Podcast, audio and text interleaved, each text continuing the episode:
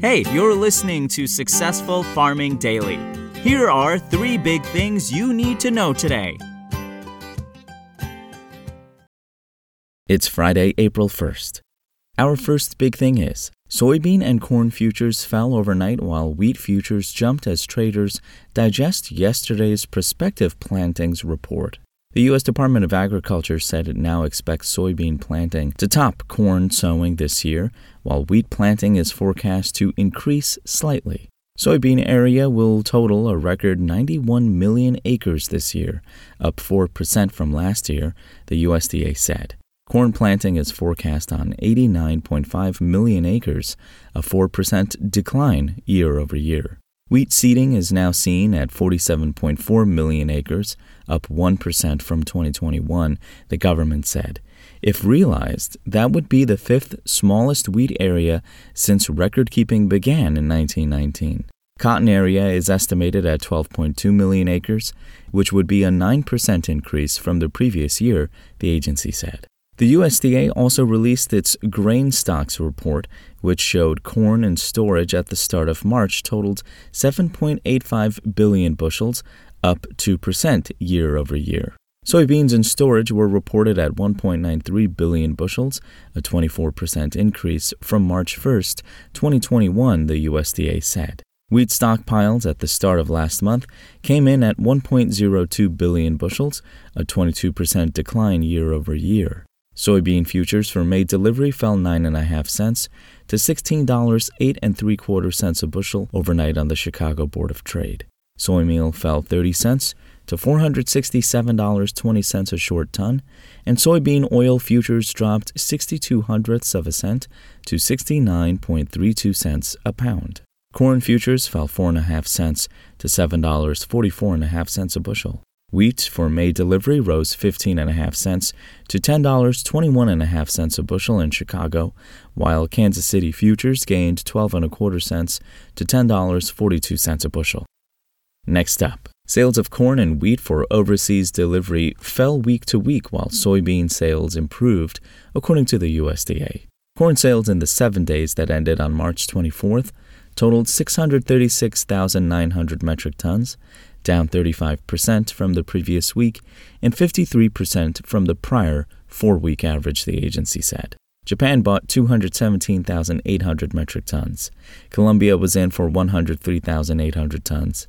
Mexico purchased 86,600 tons. Vietnam took 69,300 tons. And Taiwan was in for 66,000 tons. The total would have been higher, but an unnamed country canceled cargoes of 74,300 metric tons.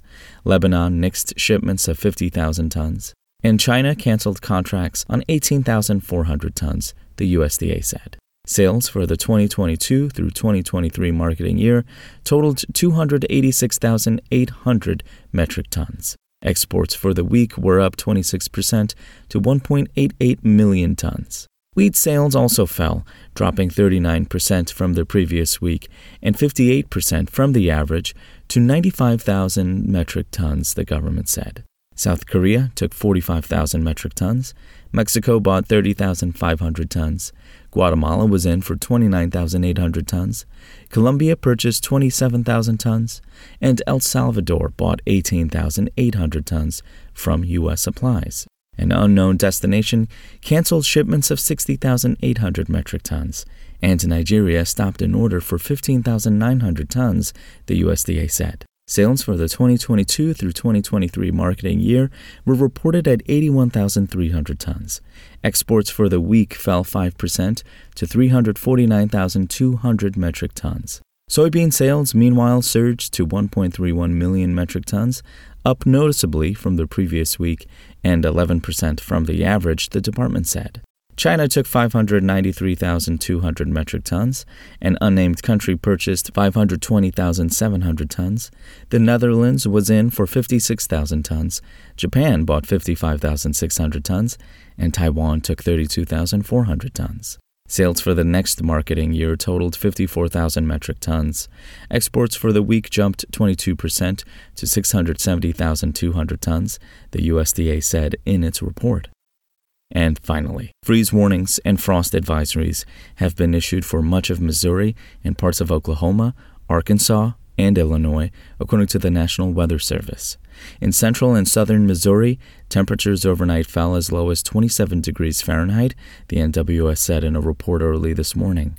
The freeze warning is in effect in the area until 9 a.m. Frost and freeze conditions will kill crops, other sensitive vegetation, and possibly damage unprotected outdoor plumbing, the agency said. In southern Illinois, meanwhile, temperatures fell to about 30 degrees overnight. Further north in parts of eastern Iowa and western Illinois, wet snow is forecast tonight into Saturday, the NWS said. Up to three inches of accumulation are possible in some areas. The snow could become briefly heavy at times and result in slushy accumulations of roadways, along with significantly reduced visibility, the NWS said. Thanks for listening. Follow more news on agriculture.com.